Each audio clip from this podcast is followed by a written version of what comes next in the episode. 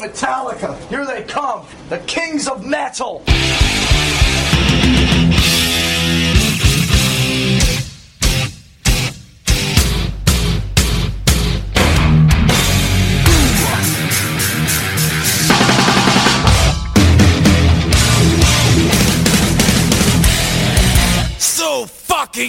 Hey, this is Jay Weinberg from Slipknot, and you're listening to Metal Up Your Podcast. Give me fuel, give me fire, give me that which I desire. Ooh.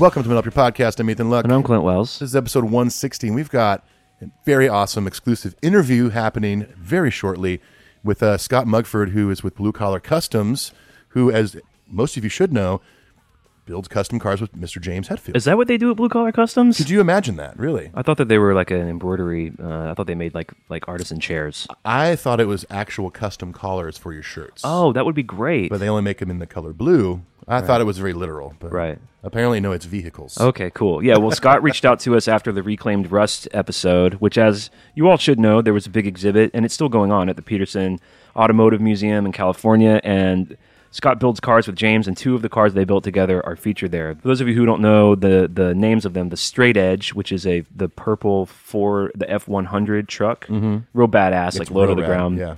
and then also the uh, the Iron Fist, which is the uh, uh, it's from the 30s, like a 30s Ford. Oh, okay, yeah, a 1936 Ford, the Iron Fist, which is sort of like a chrome looking. Mm-hmm. Uh, it's hard for me to describe these cars because I'm not really in that world, but Yeah. they're super awesome. And, They're very cool, yeah. And even someone like me who doesn't understand that world very much can look at them and see that they're obviously pieces of art. Absolutely, yeah. I mean, I, I think the way you and I would be able to equate is by comparing it to nice gear, something Right. like a custom built guitar or a drum set or something like that. And so he reached out after that. He reached out to tell me that I had spelled his name wrong, which that's you know it's always a fun introduction. Hey, you got my name wrong, dummy. Yeah. Uh, I put Scott Mumford, which I do believe was like an auto correct situation so, yeah. on a Simplecast. But so he he reached out to say, hey, it's Mugford, and uh, you guys talked about me on the thing, and uh, I think Edgar Baradas, our friend from California, maybe told him about the show. That's cool. That's and I said, hey man, we'd love to have you on if you're interested. And he he was super interested. He's never really done a podcast before, so we got on the phone and talked about it a little bit. And uh, he's just a super nice dude, and Awesome. I'm, I'm looking forward to speaking with him and learning all about this world. He's going to tell us all about the company and meeting James and what it's like when they build cars. And as usual, we have opened it up to the patrons to ask him their very own questions, and they did that. So if you're interested in the Patreon, it's p-a-t-r-e-o-n dot com slash metal up your podcast. There's all sorts of different things over there, but one of them is you get to ask our guests questions, and that's going to happen today with Scott. Next week, we're having Jimmy, Lars's drum tech, on the show. Yeah, that's So gonna be exciting. It's going to be pretty cool for patrons to be able to ask him Yeah, questions. we've been wanting too. to have him on the show for a while, and it's finally working out, which is great. Uh, it'll be a really fun little uh, little journey down Lars Lane. Yeah, it's going to be nice. So you guys have that to look forward to next week. Uh, in the news, so we have to address this. This is this broke yesterday, I think. Yeah. That two of the festival dates, the Columbus, Ohio Sonic Temple Festival and the Louisville, Kentucky Louder Than Life Festival, uh, Metallica has dropped out of those festivals, mm-hmm. and they've. To be replaced with uh, Tool and Red Hot Chili Peppers. Which, by the way, I mean, not a bad trade. not a bad trade. I mean, Metallica two nights, it would have been great, different sets, all that stuff. But since they're not able to do it, to be able to throw on two other giant bands is pretty rad. And that, yeah, it is cool. So let's check this out. So this is the official statement from Metallica, dear Meta- and this is from James himself. Dear Yeah. Metallica family, pains me to write this, but I have to let you all know that I cannot make it to Sonic Temple in Columbus and Louder Than Life in Louisville this year. As part of my continuing effort to get and stay healthy, I have critical recovery events on those weekends that cannot be moved. I apologize to all of our fans who have bought tickets for these festivals. We're working with the festival promoters to provide for refunds or exchanges. My intent with this statement is saying I apologize to each one of you. The reality is that I've not prioritized my health in the past year of touring, and I now know that my mental health comes first. That might sound like a no brainer for most of you, but I didn't want to let the Metallica team family down, and I alone completely compromised myself. Looking on the brighter side, my therapy is going well. It was absolutely necessary for me to look after my mental, physical, and spiritual health. I want to stress that the band will play all other announced 2020 shows. I'm looking forward to getting back to playing and seeing all of our great South American fans in April. And of course, playing Epicenter in Charlotte, Welcome to Rockville and Daytona, and Aftershock in Sacramento. We will still play two unique sets at each of these festivals. Beyond 2020, I'm optimistic about the blessings I've been given and what the future brings. I appreciate all the great prayers and support from everyone since I went into rehab last September. Like the moth into the flame, being human in this career has its huge challenges and can be difficult. Your understanding helps the healing, James. I mean, what a great address to the fans. I think that he gives us more information than he has to. He absolutely does. I think. I mean, Right. He, I mean, he specifies currently, like you know, going through therapy and mental health and stuff like that. You know, so it could have been something last year where he wasn't falling back into the bottle. It's just maybe he was close, and, that affected his mental health, and that's what he got. That's why he got into Right. rehab. But uh, no, I think you're right. I think he he definitely gave us more information than we even deserve. I mean, So let's address this. So there are people on the fucking internet who are upset who who can't understand it. So all right, here's one of the things people are saying. Why would they announce these shows when they knew he was in rehab? So let's address this. So this is a no brainer for me, you and I. okay, so listen to me, people out there, good people out there. And, Here's how it and- works. And most most people understand this, but there are people who don't, and I want to help them understand. It's pretty simple. A festival of this size, these festivals, they're of a magnitude that they have been planned and booked at least a year in advance. Yeah. Now, what does this include? I don't know. Uh, that's even beyond the purview of me and Ethan, but it's something like this guarantees, Mm-hmm. advanced deals, merch deal, all sorts of business deals. Yes. Is a festival going to get a cut of their t shirts? I don't know. They probably work that out. Is Metallica going to get a flat fee, or is Metallica going to get 80% of the gate after a certain amount of tickets are sold, and then they're going to get 50% additional gate after that? Is there a bonus if they sell out? I don't know. And here's what that looks like working out. The promoter people call Metallica's people. Metallica's people get a contract. They talk to their lawyers. They amend contracts. They send the contracts back. Right. That happens over and over for months and sometimes a whole year. Oh yeah, there. I mean, there there's t- times where big festivals like this, when they end on a weekend, They the- already start the next day. year. the- Yeah. Well, a lot of times they already announce the dates of the next year. Right, right. And at that point, they're already booking bands. They're already in, in contract negotiations with artists for that next year. Because an artist the size of Metallica, you can't just book them a month out and be like, "Hey, you want to play our festival, man?" Right. It's just something like you just described. It has to go on for a long time. The time. only time that that happens is when something like when a cancellation of this magnitude happens, and a band they a band like Tool says we'll headline. Yeah, we'll, totally. we'll basically do Metallica a favor. Yeah. and they probably rush whatever the contracts are there, and same for the Chili Peppers. But that's pretty rare. That's an emergency. Yeah. Now, when Metallica was putting these festivals together, I don't think they knew James was going to go to fucking rehab. Right. That is what's called a life emergency that you literally cannot plan for. Yes. Can you plan for the wreck you might get into when you leave my house? No, because you don't know if it's going to happen. It's an Exactly. emergency that happens. Right. Now, announcing them after he went to rehab, I'm not saying that anyone that's angry about it is justified, but that's also kind of a, you know, they're so far out from that time he went to rehab. Mm-hmm. Usually it's the safe bet to say, okay, let's just announce these. Right. These are eight months away Exactly. or whatever. You know, um, but again, with James's health being the most important thing, you can't factor in specifics in re- regards to his recovery Right. where you know and the recovery world man is i've never been in it but i have a lot of friends that have and i know you have you have too Mm-hmm.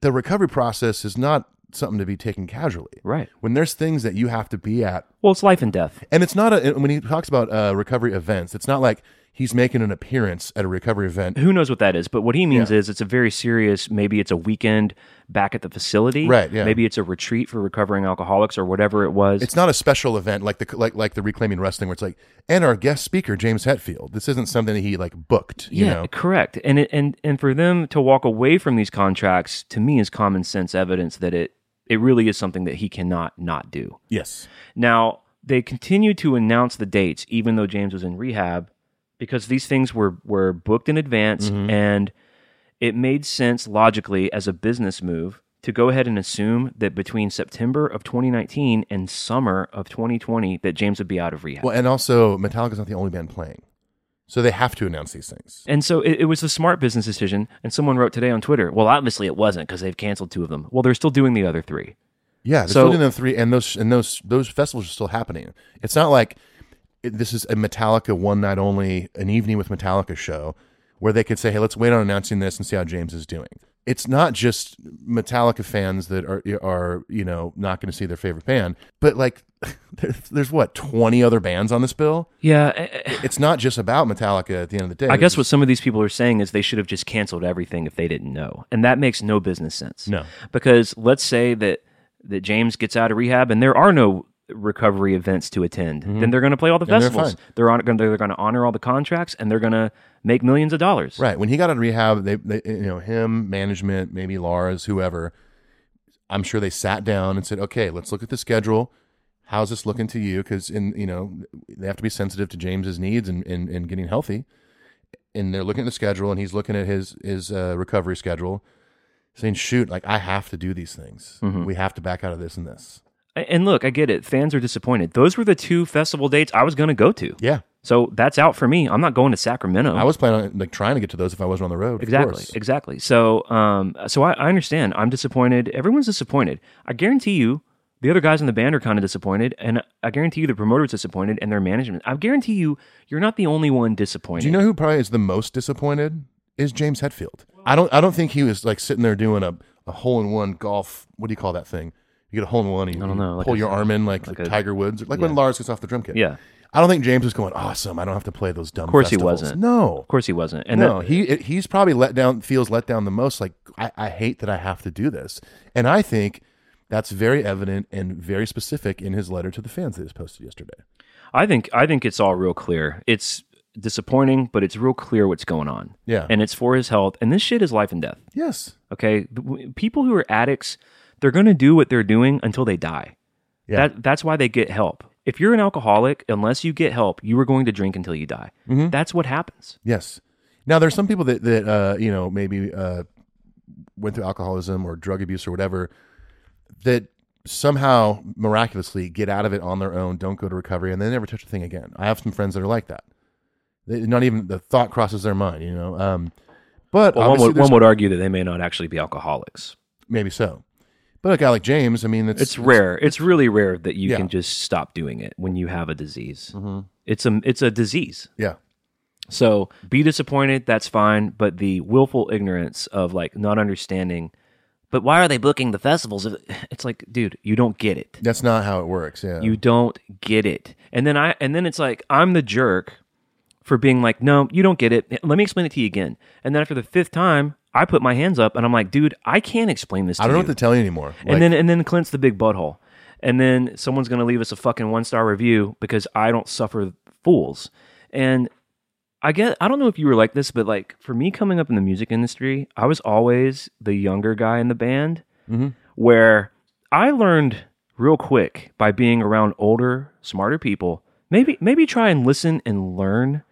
Because people didn't suffer fools around me, man, and I and I was yeah. the fool for a long time. I Yeah, was the same. I was a little kid who who had a lot of bravado and a lot of opinion and this and that. Yeah. And I had a lot of dudes a little older than me being like, like, "Hey "Whoa, man, dude." Hey man, slow your roll. just listen for a minute." Yeah. That's I mean that's one of the best things you can do in any phase of life is just shut your mouth and listen. And not and I'm saying shut your mouth and like a, you Well, no, no, and they never said that, and that's not what I, I'm not telling anyone shut their mouth. Yeah. But I am saying like, look. And this one guy was like, "Why are you trying to fight with me?" I'm like, "Dude, I'm the one trying to help you, bro." There were other people jumping in on this combo that were being a little more heated Yeah, I than read me. through it. And I was like, "Look, I'm the one trying to give you the information, but you are just committed to being upset. Like you just want to be upset, The same thing happened when, when they canceled Australia and New Zealand. right?" People choose to remain upset in those situations and not maybe take a step back and look at the bigger picture and what all goes on with this whole thing. I think what James posted was more than specific, I agree. more information than we needed. And I, I don't understand. I, I it doesn't compute with me that someone doesn't understand this situation and, and how severe it is. And and look, if they were in negotiations for these festivals, and James went into rehab, guess what? They probably wouldn't have booked him. They of course wouldn't have. No. So I'm willing to explain things and have a dialogue. And I also listen to me. I understand that people are frustrated. So it's nothing to do with that. I'm not saying that your disappointment's invalid. But when you constantly aren't understanding the problem Mm-hmm.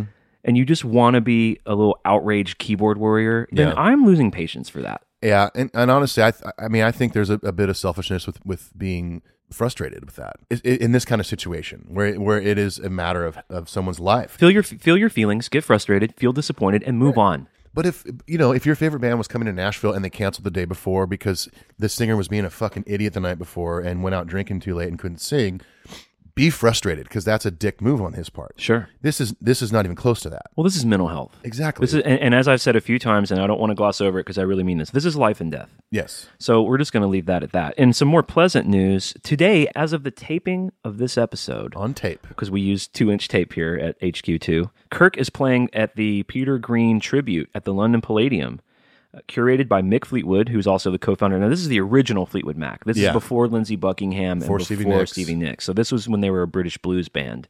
And they were badass. And that's. Peter Green is the original owner of Kirk's Greenie Les Paul, which is why he's there.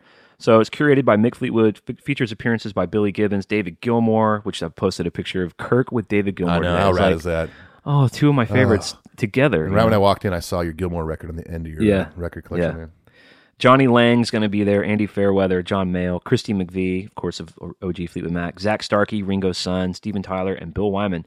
So that's happening today. So I'm sure we'll be getting reports It's a about. cool stacked lineup, man. I'm sure we'll be getting. We'll see what songs they played, and maybe we'll Yeah. play some of it on a, on a future episode. Uh, speaking of Greenie, so um, I just finished, by the way, my uh, my time with Brandi Carlile yesterday. Nice. Congratulations. Thank you. It was like a bummer to leave for sure. I'm going back to Kings Tech, but uh, it, it was a bummer to take off and to say bye to everybody. But you know, whatever. You know, there's no goodbyes in this business, as we know. There's only I'll see you later, gotcha.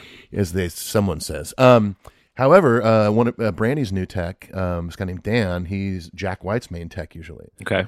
And so we were talking about Metallica one day, and I told him about the podcast and stuff, and he and uh, we were talking about Greenie. He goes, "Man, I got to play Greenie." I was like, "Really?" And so the last time the Raconteurs this last year played down in Hawaii, um, Kirk Hammett came to the show and brought Greenie with him. Wow. He wanted Jack to check it out, Wow. and he like handed it to Jack's tech, this guy Dan, who's awesome, and just like, "Hey, I'm gonna go grab some food." Like just left it with him, and that's rare because he he has it with him all, at all times. He immediately went to eBay. Went to eBay. It's on there now. For just bidding starts at twenty dollars.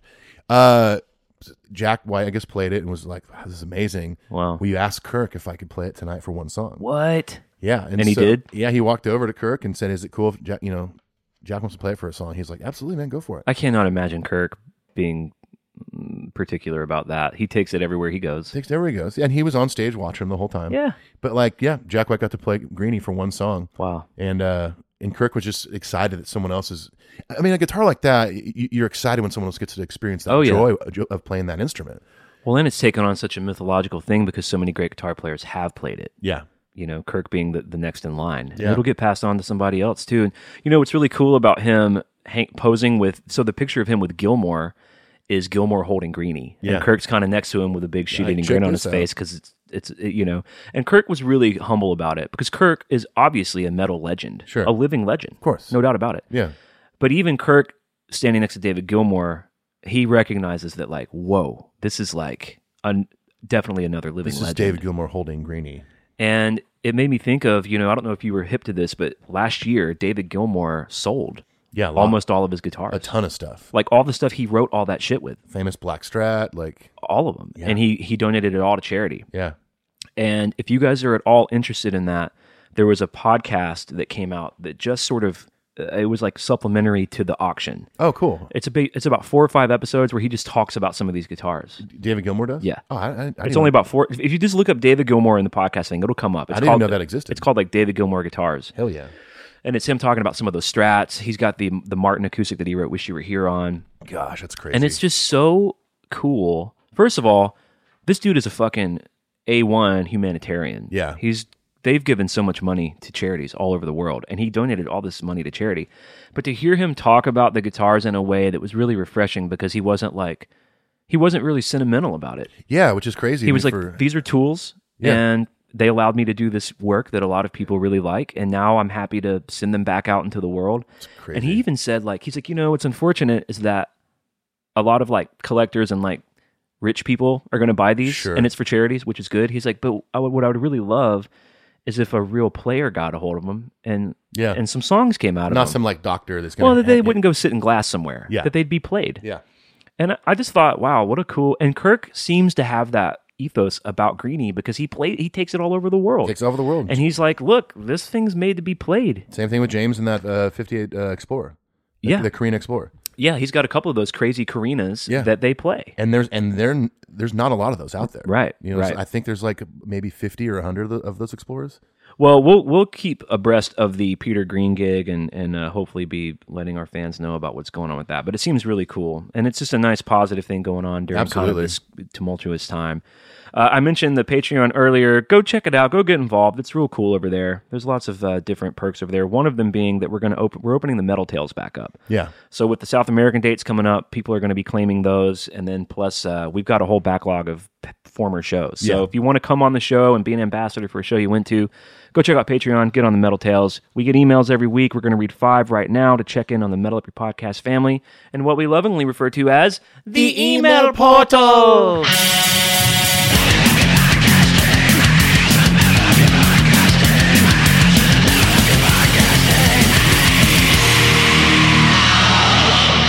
Our first email is from Brandon Smith. He says, Hey guys, just started listening to your podcast and I love every second of it. That was in all caps. I'm a 22 year old fan from Buffalo, New York, and I've been a fan for about 10 years. Uh, if you'd ever like to hear from uh, the perspective of a young fan, I'd love to call and chat.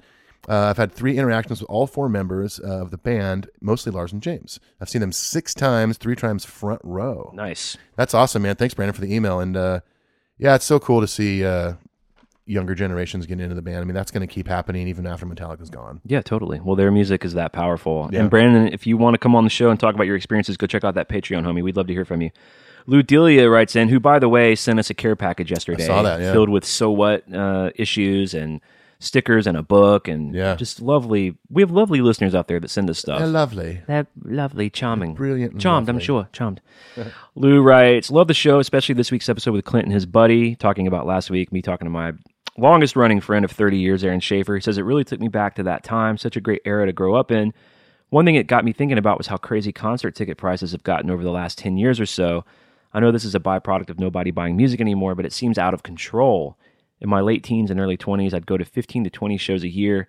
I can't see how anyone in their 20s could afford to do that now. I have some friends that bought tickets to see Rage at Madison Square Garden and paid over 300 bucks a ticket to sit upstairs, and that's from the regular ti- regular Ticketmaster site, not StubHub. Which we need to talk about that for a second. Yeah. There's some controversy that we need to clear up also about Rage tickets. Now, Rage tickets are capped at $125. Yeah. Okay. That is the most expensive ticket they're selling, except for anything above that is for charity. Yes. Okay. So there's been a lot of confusion because here's here's what's happening. They, they're, they're getting shit on for sure. Well, here's what's happening. The tour sold out because it's Rage Against the Machine. yes. And they haven't toured in forever. So the tour sold out. Now they have these tickets at a certain cap that go to charity. Yes. They're not going to Rage Against the Machine. Right. So it's not them being greedy. Because I've just seen them getting shit. Like, hell, uh, this is the band that was like, take the power back and fight the people. Yeah. But they're charging $350 for Madison Yeah. Square Garden.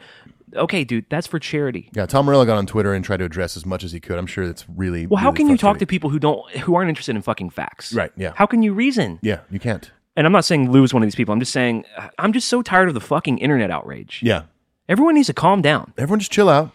and read the fucking small print Yeah. and assimilate the information. Yes. Okay, so uh, we're done. That's for Rage. Okay. I remember telling myself I'd never pay more than 100 bucks to see a band, but now that seems to be the norm. I know bands need to make money with record sales being in the toilets. Tickets and merch are their only source of income. For me personally, it's really limited my ability to see some great bands. I'd love to see Megadeth, but I'm not paying 150 150 bucks to hear Dawn Patrol. We end our lives as pre-recorded morals, he says. anyway, just wanted to get you guys' opinion on the matter, seeing as you're both in the biz. Thanks again for the great content. Metal up, Lou from Parsippany, New Jersey, New Jersey. Yeah, I mean, unfortunately, too, I'll uh, end it on this, I guess, is there's always going to be scalpers. There's ways where, like when Metallica did at night two of S&M 2, where it was fan club only. It was probably really tough for scalpers to get a hold of those without having to go on there, sign up, and do all that stuff. I think what he's talking about though is that even without that, tickets are expensive. No, they are. They've gotten way more expensive. I mean, I used to see arena shows for 30 bucks. And that that's honestly, yeah. I mean, it's partly because record sales are gone, yeah. and re- that revenue's got to be made up. But part of it too is that I think that a lot of promoters and bands and artists undervalue tickets for a long time because Mm-hmm. here's the deal: they're more expensive than ever, but they're selling more than ever. Right. The live music revenue uh, keeps going up every year. Right. It's a billion dollar industry, and people, whatever these prices are, people are paying them. They are. That's yeah. why they're that expensive. Mm-hmm. Well, I mean, imagine like in the 80s, like when, let's say, tickets to an arena show were 20 bucks. Right. I'm sure there there were guys, you know, that were going to shows in the 70s. Like, man, when I was going to shows, you could go see Hendrix for six bucks or whatever. that stuff always increases. And that's just inflation. So that's normal. But Yes. this is even different, though. I think this is like Ticketmaster and artists are saying, well, what if we, uh, if Pearl Jam normally charges, six, like Pearl Jam tickets are like 150 bucks across the board. Yeah, Every Pearl Jam ticket's 150 bucks. That's pretty wild, right? that's real wild. I mean, is that a way to combat It- it's scalpers? a it's a way to mitigate how people fuck with the system. Yeah. So they basically said, look, all the tickets are one price, and we'll let you know where the seat is. You know, what'd be cool is if this if a band just tried to do it the old school way and just do like you know paper tickets. Like you got to go down to whatever record store Yeah. when they go on Right. sale. And uh, when I first saw Rage, that's how I had to do it. Right. There- I mean, there was Ticketmaster, but it wasn't an online thing. This is 1996. Well, I just people imagine the outrage. I mean, just outrage culture would shit a fucking brick. Oh yeah, Uh, Aaron and I on the last episode revisited the Georgia Dome show where James didn't show up, right. and I'd forgotten about how we knew about the makeup show. And I went and found the Georgia Dome show where Lars came out. Um, listen up, Atlanta, listen up. Yeah. And he basically tells everybody James is going to be there. It was really weird watching this video. Yeah. knowing that, seven, That I'm there. 17 years old there. But what he says is he's like, hold on to your fucking ticket stub because that's the only way you're getting into the makeup show. Yeah. you had to keep your stub. Awesome. Can you imagine 35,000 people doing that? 35 Correctly now? yeah, totally. Huh? No. What? What do you mean? I don't remember him saying that. You know what we did? We just were like, oh, okay, and kept them. Just throw him in your wallet. And that's what we showed the people at Lakewood Amphitheater a month later. yeah, And that's how we got in. Yeah. Tickets are more expensive because that's in the marketplace. That's what people are willing to pay. right. Uh, yeah. It's basically supply and demand. Same thing goes in the vinyl industry right now. 15 to 20 years ago, I was buying brand new records from Tower or whatever record store in town for 12 to $15 because that was the market value. Right. Now, a brand, a brand new uh, record on vinyl is going to be around 20 to 30 bucks, depending on what you're getting. Right. Maybe more if it's a double record. Right. That's just sup- you learn- it's, you know, supply and demand. And also, uh, due to technology, production value of shows has gotten a lot higher. Way higher. I mean, a bit to go see to go see Kiss is a really bad example because they're the ones who basically invented the modern Yeah. crazy show. No one did that before them. Yeah.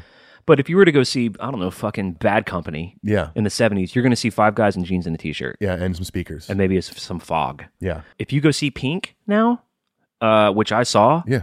the show opens with her swinging from a giant chandelier all the way across the arena. And then Insane. every song after that, a new crazy thing happens. Thanks, happens. Garth Brooks. So, uh, I mean, it's expensive, but if you watch, go watch fucking U2, and they're in the middle of an arena with a huge, crazy screen you see through doing doing futuristic Minority Report shit. Yeah. So part of it's going in. I mean, look at those big ass screens on the Hardwired tour. Oh Look at my those God, yeah. cubes. Look at look at all the value. I'm not saying that justifies it, and and let me be clear about one thing: I can't afford this shit. Right, I don't go see any shows. Same. Yeah. We go to Metallica shows because we have access to Metallica shows. Yeah. But I, I can't go see U2. No. I can't go see Paul McCartney. No. Um, but I recognize that people are willing to pay what they're charging. They are. Yeah. And and here's what no one in business is doing: going, ah, we could make more money, but let's not. Yeah. No fucking way. That's No. just not happening. If there's the demand for it, you you take advantage. Not take advantage of, it, but you you well, you just act on it. yeah you totally act on it. So I agree with Lou, man. It's I don't know how people are. It's a it's a real shame because I don't know how young people, especially who don't have much money. Right. We don't have much money because we're old, but we're in the music industry. We we fucked up. Well, by- we're also in the music industry, which sometimes eh, obviously has its perks. Sure. Getting into shows, playing festivals, getting to go see other bands play. but most of our peers at our age are in established careers, and Yes. they, they can go see Paul McCartney Right. for five hundred bucks when he rolls around. but shoot, I mean, if my But kids can't. if my niece and nephew want, want to go see a, an arena show that came here because they just moved here, and like, hey, Uncle Ethan, can you take us to this? And I didn't have a hookup. Like, I'm sorry, I can't. Because just the three of us alone, Right. it's gonna be 450 Well, po- yeah, Post Malone, which whose most fans are kids, 130 bucks a ticket. what the fuck yeah. are they supposed to do? yeah. It's a problem. I mean, it's gonna we're gonna have to just see what happens, but I don't see the trend slowing because I'll tell you what will happen. I'll tell you when they'll start getting cheaper when people quit buying the tickets. Of course, And yeah. and not only is that not happening, people are willing to shell out all this money. right. So uh, everyone's just making money. Yeah. All right, thanks for the question, Lou. All right, next email's from Michael Wolf. He says, First off, you guys are great, and and so is the podcast. Thank you. Us and the podcast are What? great. Two things? Wow. Uh, the best comment I ever read about Load and Reload is to think about it as modern day Black Sabbath. Also, Ronnie's one of my favorite uh, one of my uh, favorite songs ever. Love the podcast. I can't get enough. You guys seem like very genuine guys, and I think that's a big reason the podcast is so good. Rock on, metal up your ass. I can't get enough of your pod. Uh, I could, yeah, I could kind of hear a Black Sabbath comparison if you, uh, kind of more modern Black Sabbath records. But Yeah, like- Sabbath was technically still making records in the '90s. So Think about uh Yeah, who cares about those? They're not great. Think about uh the swagger of the memory remains. Mm-hmm. A lot of Sabbath. Sabbathy. Oh yeah, for sure. I can see that. It's sort of slower, heavy, like Devil's Dance. I mean, and- st- I mean, there's no doubt that they're influenced by Sabbath on- Totally. on those records. yeah, absolutely.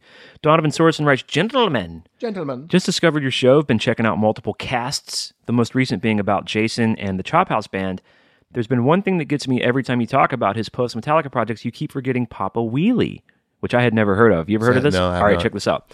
He says maybe you, maybe you guys know about this band, maybe you don't. Jason, Joe Ledesma, and Steve Wigg. They put out two albums, Unicycle and Live Lycanthropy, both of which are amazing in, in my very humble opinion. So I looked into this. So Jason had a bunch of side projects Yeah. through the Chophouse. We're going to end up doing a whole episode on this because I found an old Chophouse website that's not active anymore, but someone took a bunch of screenshots. Oh, of it. okay. And you can preserve websites in that way. Right. I feel like I'm just discovering the internet or something, but he had a bunch of side projects, Papa Wheelie being one of them. They have two albums. They've only played a couple of shows, Yeah. but we're going to find all this music. He had some side projects with the Sepultura guys. Papa wheelie. So it's Papa Wheelie. So apparently it's Pop a wheelie. but it's Papa Wheelie. I know. so it's the a bike store owner, and Jason started this band. Right. So Unicycle is one of Unicycle, the. So it's Papa sort of Wheelie. puns of Yeah, bikes. totally. He says the last time the band played big was the 2011 Bar and Grill tour. Jason's words, not mine. Started at the Pine Saint Bar and Grill and ended at the Regency Ballroom opening for Kyuss Lives, which Kyuss Lives is um, Queens of the Stone Age guys. Stone Age guys. Kyuss first was band. yeah yeah Josh Homme's first band. Jason was gracious enough to let me hang out, tag along, whatever you'd like to call it, every weekend for two months filming the shows. He had me back to film a couple of Newsted shows and a Chophouse Band show in Napa circa 2016. This is something I've shared with a lot of people only because I respect the man and I don't want to try and trade on his name. The experiences are also something I'll never forget. I share this with you because you were just as fanatical about Metallica as I am, and I figure you'd appreciate the story. Thank you. And I do, Donovan. And uh, P.S. Don't read this on the podcast. Too much information. Oh, here's shoot. Jason's here's Jason Newsted's personal address. P.S. Here's uh, his social security number. Uh, we're gonna cover. I'm gonna do a deep dive research into all this Chophouse stuff, and we're gonna cover it. So that's gonna be fun. We're gonna listen to all this music. Yeah, and Chophouse episode be fun. check it out. We're gonna chop it out Chop it out. like chopaholics. Chop- We're gonna. You know what? Put it this way. Let's go chopping. Want to go chopping? Get to the chopper. Get to the. It's not a tumor. I'm combining what Kindergarten Cop and True Lies or something. Uh, Let's get to the chopper. Is that Predator? I think it was Predator. I believe so. Remember True Lies though? Oh, Michael yeah. Bay, and Jamie Lee Curtis. Tom. Martin. Yeah, Jamie Lee Curtis. Yeah, that was Bill, a- Bill Paxton. That was a great movie. Listen, man, 80s, 90s Schwarzenegger action flicks. Yeah, I'm in. I'm into. Totally I in. could. I could take a fucking. The Eraser? I could take a, t- a, a test on those. Yeah, The Eraser is a good one. That was 90s. Commando. Commando. Yeah. Yeah. Well, I mean, if you want to go all the way back to Conan the Barbarian, Conan the Destroyer as well. uh, Running Man. Oh, Running Man. I got Total Recall. For me, it's for me, it's late 80s, early 90s. Yeah. So you want to throw in a little Kindergarten Cop, a little Twins. Mm, twins, yeah. Take out the papers and the trash. I've never heard music like this before. Yakety yak, don't talk back. all right, we got a few more emails. Uh, we got one more. Uh, Stan Pro writes, "Hey guys, hope your day has been good. It has. It has so far. Thank you. Thank you.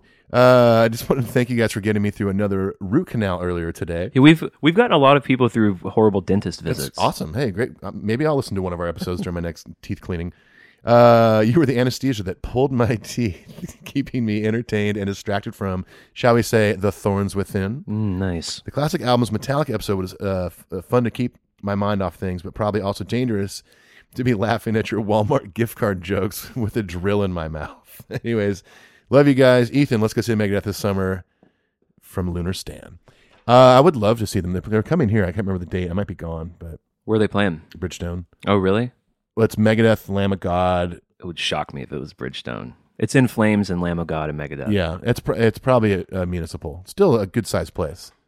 I'll tell you what, if they were doing the actual Dawn Patrol live, they might sell some more tickets. Yeah, without, ins- without the tape. But instead, it's a pre-recorded tape. Dude, someone on Twitter, I, I, feel like I'm just bitchy McBitch sauce today, which is fine. but someone on Twitter was like, I was making fun of uh, the Dawn Patrol pre-recorded tape, Right. And someone was like, "Well, what's the difference between that and the the kid saying the prayer on Enter Sandman?" Well, we don't have the kid there. I'm like, you need me to explain the difference of them playing the tape of the kid saying the prayer in Enter Sandman and Dave playing a tape of his lead vocal while he's there. It's a pretty easy difference. It's pretty clear to me. I think it's Chris, Crystal. Why can't he just get up there and say we end our lives as fucking moles? lives as moles. He didn't even say it like that. We end our lives as moles. epitaph moles. As I read my epitaph. only, I mean, in regards to that, the only reason I could see him doing the tape thing is just for like a vocal break, Yeah. you know, and that's cool. I don't care.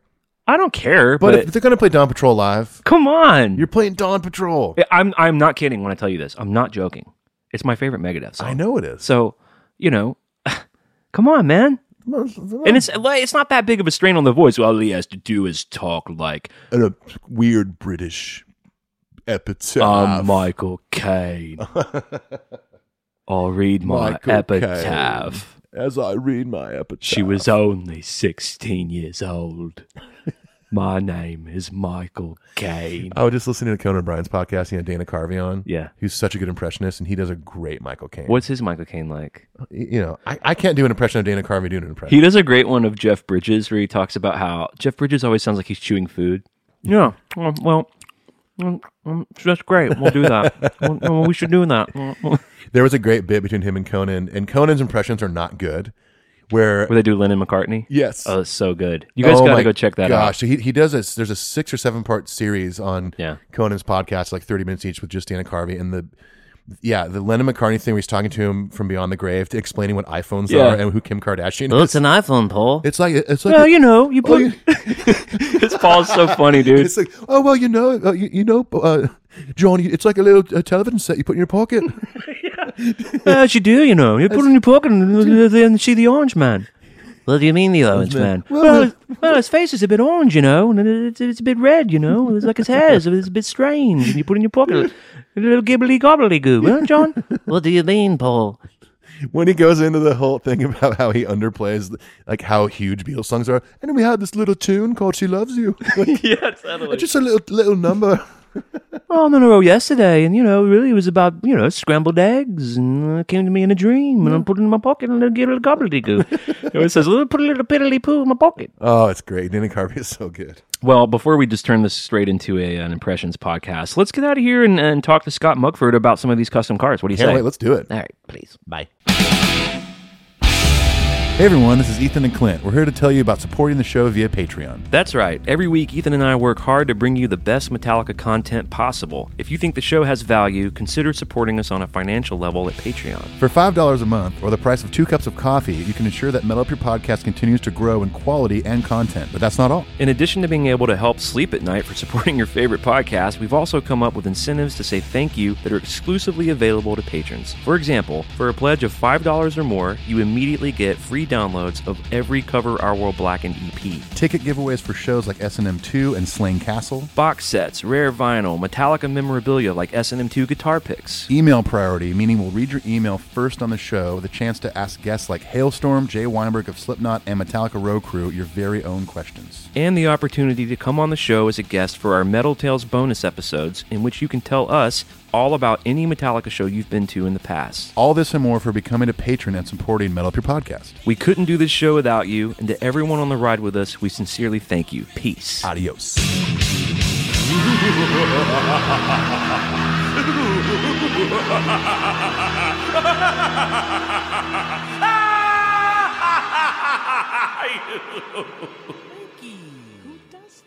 All right, for those of you who don't know, Blue Collar Customs is based in Sacramento, California. It's a traditional rod and custom specialist shop specializing in chopper, air ride, chopping, air ride, custom fabrication, and metalwork.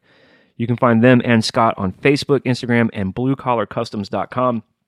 As we mentioned before, two of Scott's custom builds are now available in the Reclaimed Rust exhibit at the Petersen Museum, the Str8Edge F 100 and the 1936 Ford Iron Fist. And we're going to hear now from my friend Scott and learn all about the wonderful world of custom cars. Yes.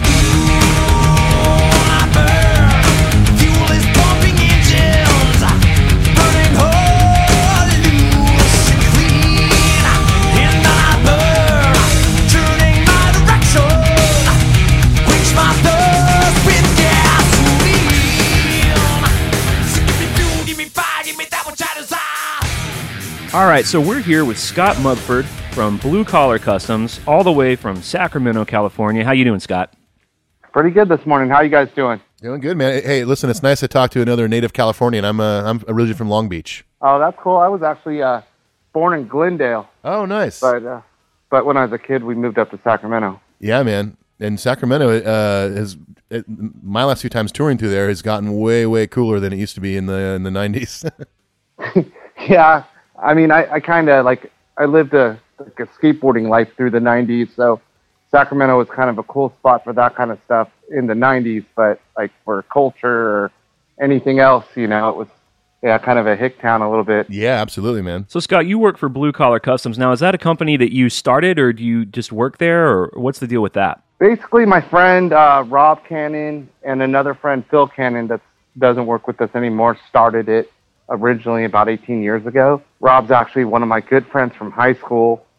We uh, had auto shop together and then worked at a restaurant when we were kids together. And, you know, we just kind of known each other since we were 15. And uh, it all kind of built into this. And what got you into building custom cars? Cars is that is that something you started doing young? Is it something your parents did? Tell us how you got started doing that kind of work. Well, I didn't have any family background in it, but I just always wanted to have kind of the coolest car. And uh, the only way to do it, in my mind, was to figure out how to build it. I couldn't afford to pay somebody to do it. Right. My first car was a 1953 Ford when I was like 15 years old. And Wow. I lowered it and had wide, wide walls on it. And it was, I mean, it was pretty terrible. It was a four door. You know, it always broke down, but it got us there. Yeah, man. Well, and that's I mean that's also kind of a rare thing to to to get into at such a young age too. I mean, when you're 15, 16 years old, getting your license and stuff, a lot of us just want any car with wheels that'll you know get us away from our parents. So yeah, to get into something that specific is pretty cool. I, I never was able to go down that road of like building my own stuff or even repairing my own stuff, but I had a 65 Mustang at one point and uh but it is a lot more common out in California to, to if you're into cars at all to go down that that road. Well, and I kind of just fell into that car because uh, my mom made a deal with me that she'd match whatever I saved up. And being the genius that I was, I saved up $250 and she matched it. And that's what a $500 car was back then. Yeah, man. My first car was a 1986 Chevy Nova, which which Nice. wasn't cool. The 80s Chevys were pretty uncool, and it didn't even have a tape player. That's how shitty it was. But I don't know if you can relate to this, Scott. But for for me, being an Alabama kid, just having my own car where I could go wherever I wanted, could go to, like the the sort of symbolic freedom that it represented for me was all I needed. You know. Yeah, I mean, that's, I think that's, you know, it's kind of interesting that it isn't that anymore for, you know, generations coming up. But, uh, yeah, I mean, the day I turned 16 at 9 a.m., I was at the DMV, got my license, and told my mom I was going to drive to school and never did. Cut the whole day and went out driving. So, Exactly. I literally was just in a, in a discussion with my 15 year old niece last night about this exact thing because she's looking online at like twenty thousand dollar cars for her first car and stuff, and I had to explain to her like, okay, mine first was a, a '83 Ford Econoline stick shift van. like, you take what you can get because the symbolic that freedom is all you really need uh, initially. But for you, it was obviously something different. You know, you you latched on to, to you know a classic car. Were your other buddies at that time interested in the same stuff? Was it sort of part of a group culture for you? No, it's kind of interesting. Like I was, I was into skateboarding. Like skateboarding was really big in the in the '80s and the early '90s, and uh, it's weird that a lot of my friends that like were, you know, sponsored or pro skateboarders back then are now, you know, big car people, like still building cars, and you know, we didn't really realize at the time, you know, but we were all super mechanical, and it all kind of evolved into this super cool thing for us. It's interesting hear you talk about it that way. It's making me think of Eddie Van Halen, for example, or Brian May, who are these really innovative guitar players, as we all know.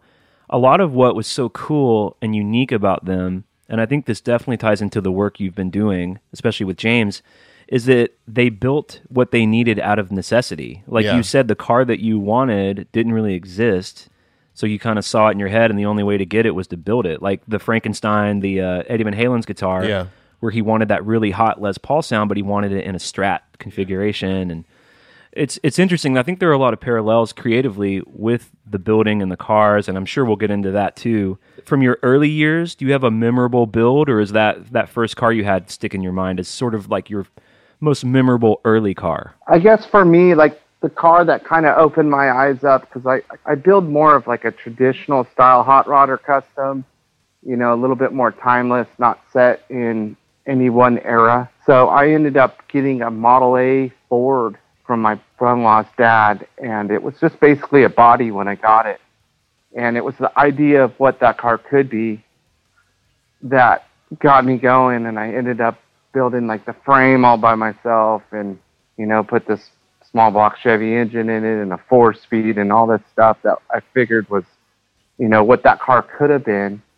And uh, later on, after having it on the road for 10 years, I ended up meeting the guy that actually built it in the 60s.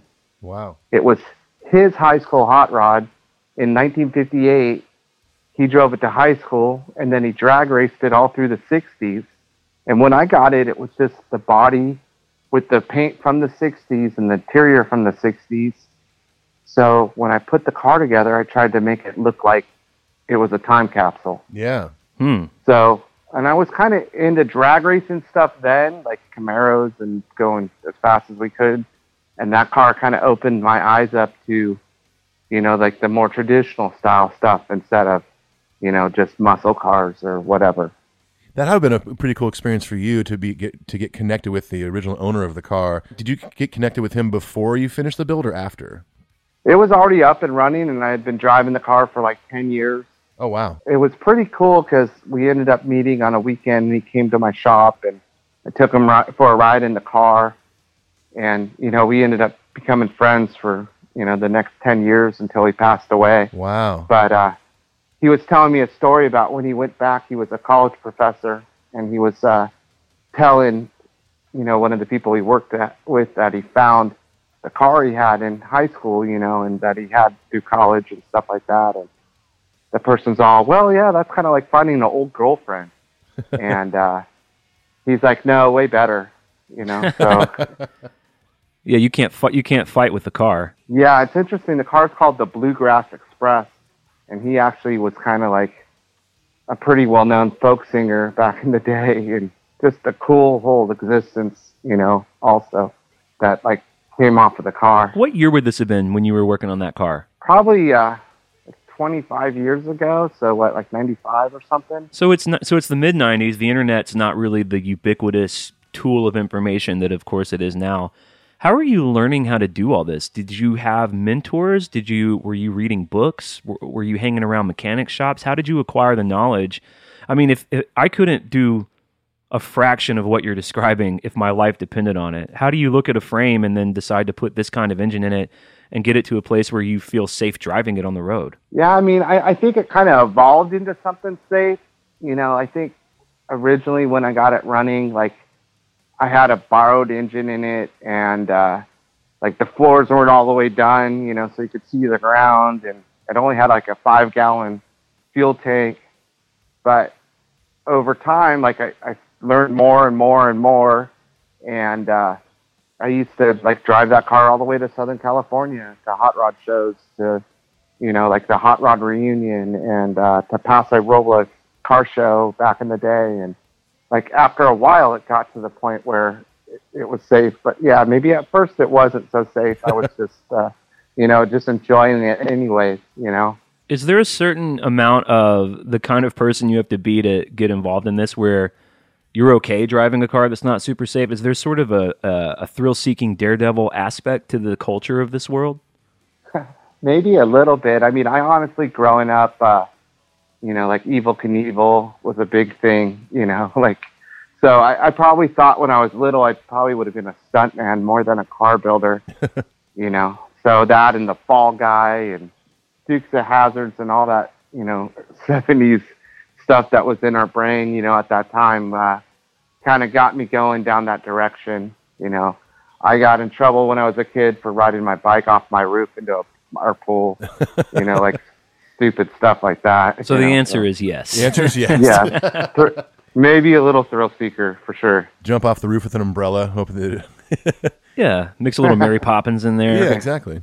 So before we get into you working and meeting with James, what were you like musically? Uh, were you growing up in California at that time? Were you aware of Metallica? Were you already a Metallica fan, or were you? If you were part of the skate culture, were you listening to punk rock? What were you? Tell us about you as a music lover. Yeah, the the skate culture was all about you know punk rock music. I would have claimed to be like like maybe my favorite band would have been something like Bad Religion or something like that at the time.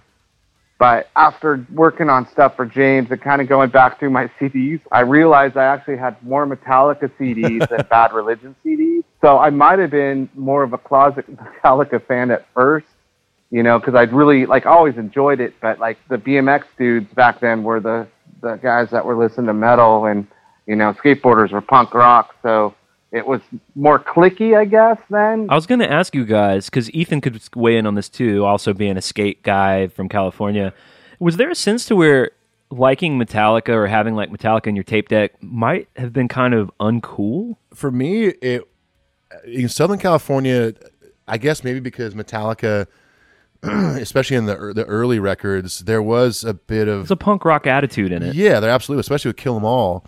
A lot of the thrash stuff to us was like, yeah, it's metal, but it's fast like punk rock is. So there was it, it, to us, it was kind of this hybrid. And and I always remember like bands like Metallica and Anthrax and stuff, and, and Sepultura was like fun to skate to, as well as Bad Religion, Social Distortion, Pennywise, whoever. What about you, Scott? Well, yeah, I mean, uh, yeah, definitely. You know, Corrosion of Conformity and Anthrax were kind of like those bands that were kind of like on the edge of both a little bit more, you know, so like you always kind of dipped into it a little bit. I mean, we had friends that were like more rocker dudes that had quarter pipes and we had to figure out how to be friends with them so we could go ride the quarter pipe. You know, music was the thing that we could tie it all together with. Right. I had the same experience, not not with skate culture, but being growing up in Alabama, different factions of people, you would relate to them through the music. Yeah. And so the skateboarding kids where I was from weren't into punk rock really at all. They were into Marilyn Manson or they were into like industrial goth rock. Yeah.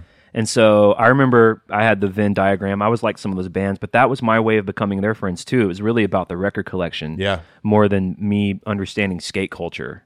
And and they weren't really that into guitars or anything. So it was it was comparing CDs of how we all became friends. It's Yeah. interesting that it was the same for you guys in a different context. Absolutely. Yeah, except for it might not have been CDs yet, you know, like it was Right. a little early. So how do you go from being this kid who's building his own stuff? At what point do you transition into doing this as a career? like I said, I had to try to figure out a way to get these cars I wanted.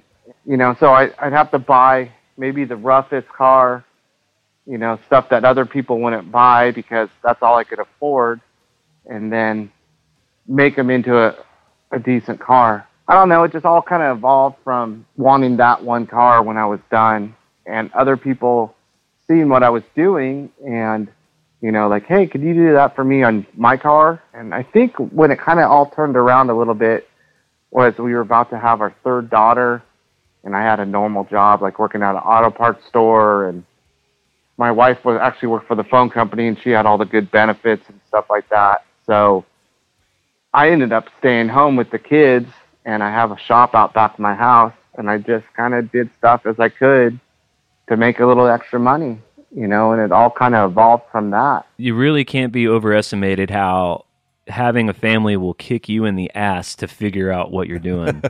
yeah, for sure, for sure. I was in the same position when we had. I only have one kid, but when we had my daughter, my wife had had the normal job, and she had to go back to work uh, within six weeks. It's pretty brutal here in the states. Yeah.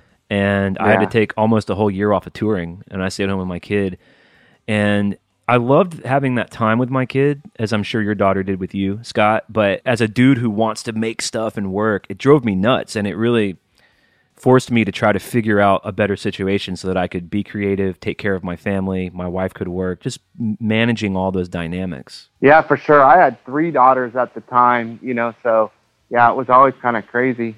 What's the first car you remember that like you made like a good paycheck for, where you thought I'm going to do this? Is, does anything like that come to mind, or were you just stringing a lot of stuff together to make it work? I'd start off with something that probably wasn't even considered a project, and then maybe I'd get a couple things knocked out on it and make it run and drive, and then quadruple my money, you know, and then I get like a little bit more equipment and another junky car, and then I just do it again. and you know, most of that stuff was all you know like '50s cars, so they they all kind of fit like what I was into. But I tried not to get super attached to some of them. I just was trying to get them to where like I could get most bang for buck. I was gonna ask, were there any that you you built to try to turn around and make some money, and you were like, oh shit, I can't let this one go. dude like probably half of them you know i'm a car guy i do this because i love this stuff so Oh, yeah. like, yeah there's there's quite a few i'd love to have back but you can't keep them all i probably have like 10 cars right now and maybe five of them run you know and the rest of them are projects that's going to get to them one day kind of thing Right. Yeah. And that and that stuff happens often as musicians too. Like I can't tell you how many guitars that I've that I've purchased, and in my mind, okay, I'm going to get this guitar. I'm going to sell this other one to keep this one. And then when it comes down to it, I'm like, well, I can get rid of both of these uh, or this one now, that one, the old one. Okay, so maybe I'll fix up the one I just bought and just resell that, put some better pickups in it, whatever. And same thing, I'm like, well, shit, I can't do it. I can't can't get rid of it. Do you play music at all, Scott? I wish. I mean, I enjoy music a lot. One of the things, like when we were raising our kids, we always had musical instruments around. You know, we had drum sets and a bass and an electric guitar and acoustic guitar, just because we wanted to make sure, you know, our kids could touch all this stuff. You know, being pretty well-rounded people, you know, as adults. And uh, only one of them, my youngest daughter, actually plays guitar and taught herself and like write songs and done, you know, a couple little uh, little coffee shop kind of shows. That's you awesome. know so it is cool. Like i mean i totally appreciate like the idea of building a song basically you know in her head. Kind of like Dad building the car in his head. no totally. My youngest daughter's the one that's into the guitars and then my middle daughter is like me. She skateboards and has been hanging out in my shop since she was like 13 and now she's going to be 23 this year. So Oh wow, she could TIG weld and do all sorts of stuff you know she's super good that's cool. so yeah It's got to be comforting knowing that your daughter knows her way around a car and no one's gonna, you know, if someone tries to take advantage of her when she's getting an oil change. She's gonna Yeah, be like, totally. "Well, I don't think you, I don't think you understand. My dad builds this shit. You're not gonna rip me off." yeah good tough kid you know so Walk us through when you met Hetfield. How did how did James come into your life, and was it in a professional capacity? Was that the first thing, or, or how did your paths cross? So we, we were at the San Francisco Rod and Custom show, kind of a big painted car show, and it was super crazy, like all the finished finished stuff. But they kind of had like a basement level where some of the more work in progress cars, home built kind of stuff, you know, would be. And uh, we were starting out as a shop, and we were thought we were super cool, and we had like five cars there. We had this Model A sedan that was pretty neat, and we had figured out a few things on making a lot of room in them and having them sit really low and still be comfortable to drive.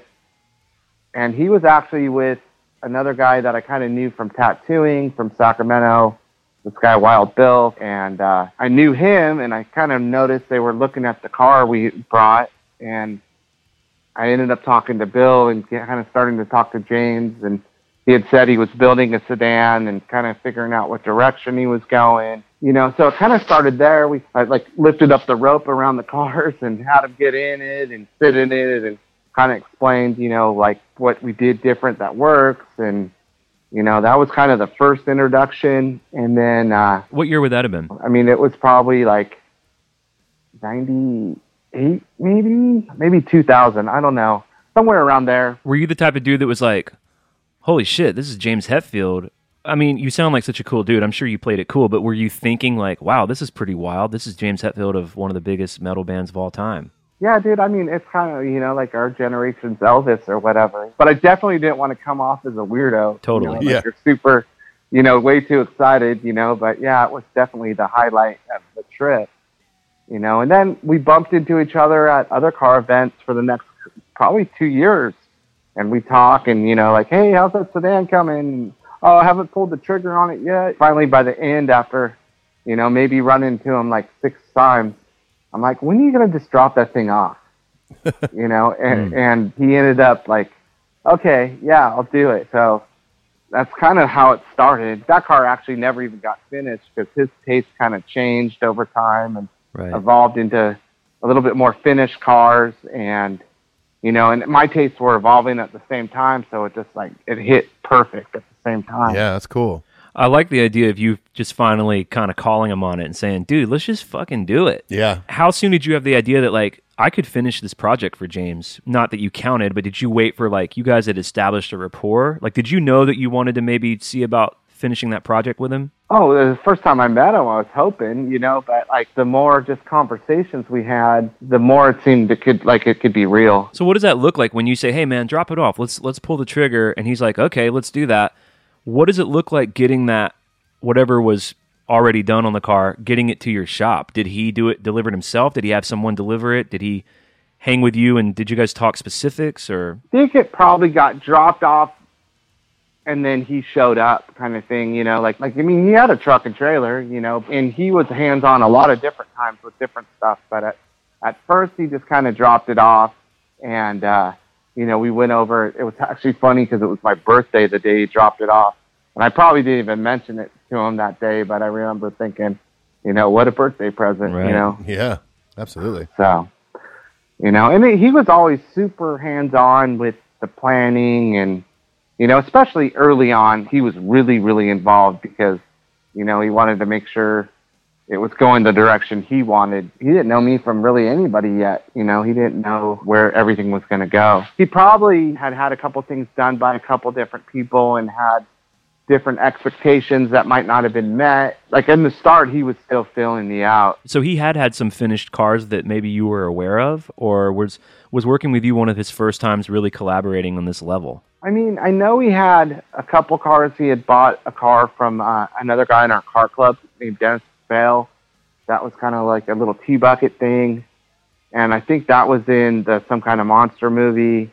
You know, so he had already had that. He had muscle car stuff all through. You know, like, and I don't know if he was just buying those or if he was into the builds on those as much. I think he was pretty much like he he had a pretty good eBay habit. You know, like he'd you know be on tour probably and just oh yeah I'll take one of those. Even with parts, he'd buy a couple of each thing. You know, just to figure out like what would look better. I guarantee, and maybe Scott, you know the answer to this. I guarantee you, they would travel with one or two extra semis that were probably empty, so that if he did find something on the road, he could just put it in and take it home. He he had it figured out. I'm sure. He actually had a warehouse in Marin that had a bunch of car parts and stuff like that. And Wow. you know, then they later on got moved up to his ranch. He's a collector of all sorts of types of things. We've got this thing called Patreon where we have fans of the show who want to ask you questions.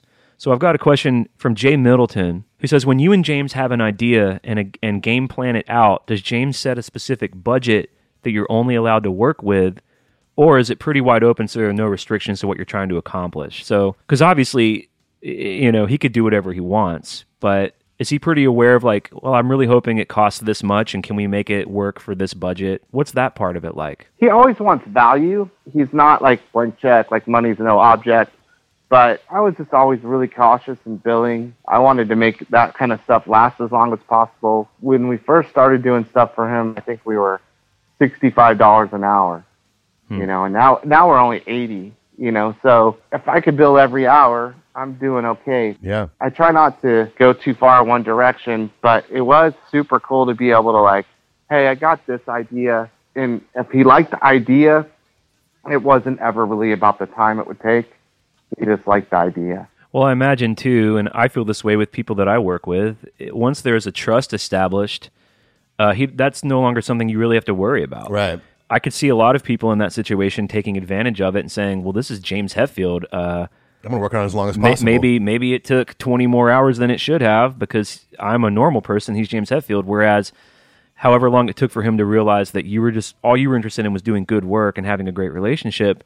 Once that gets opened up, then you really are free to to do the kind of work you want to do. Because I could see it from his point of view too. Is like, look, I want great value, but I'm in a position to where we can really build the way we want to build it. Yeah, I mean, it really seemed that way to me after six months of doing stuff. And probably with the second car that we did, we did that car twice. So at first, we kind of did it like in less than a month. You know, he had bought a car off of eBay. It was a 1936 Ford, and he was already in the Beatniks Car Club. And a lot of those dudes are like different types of artists, tattoo artists, or lowbrow artists, or really well known for whatever they do, like mm-hmm. other car builders.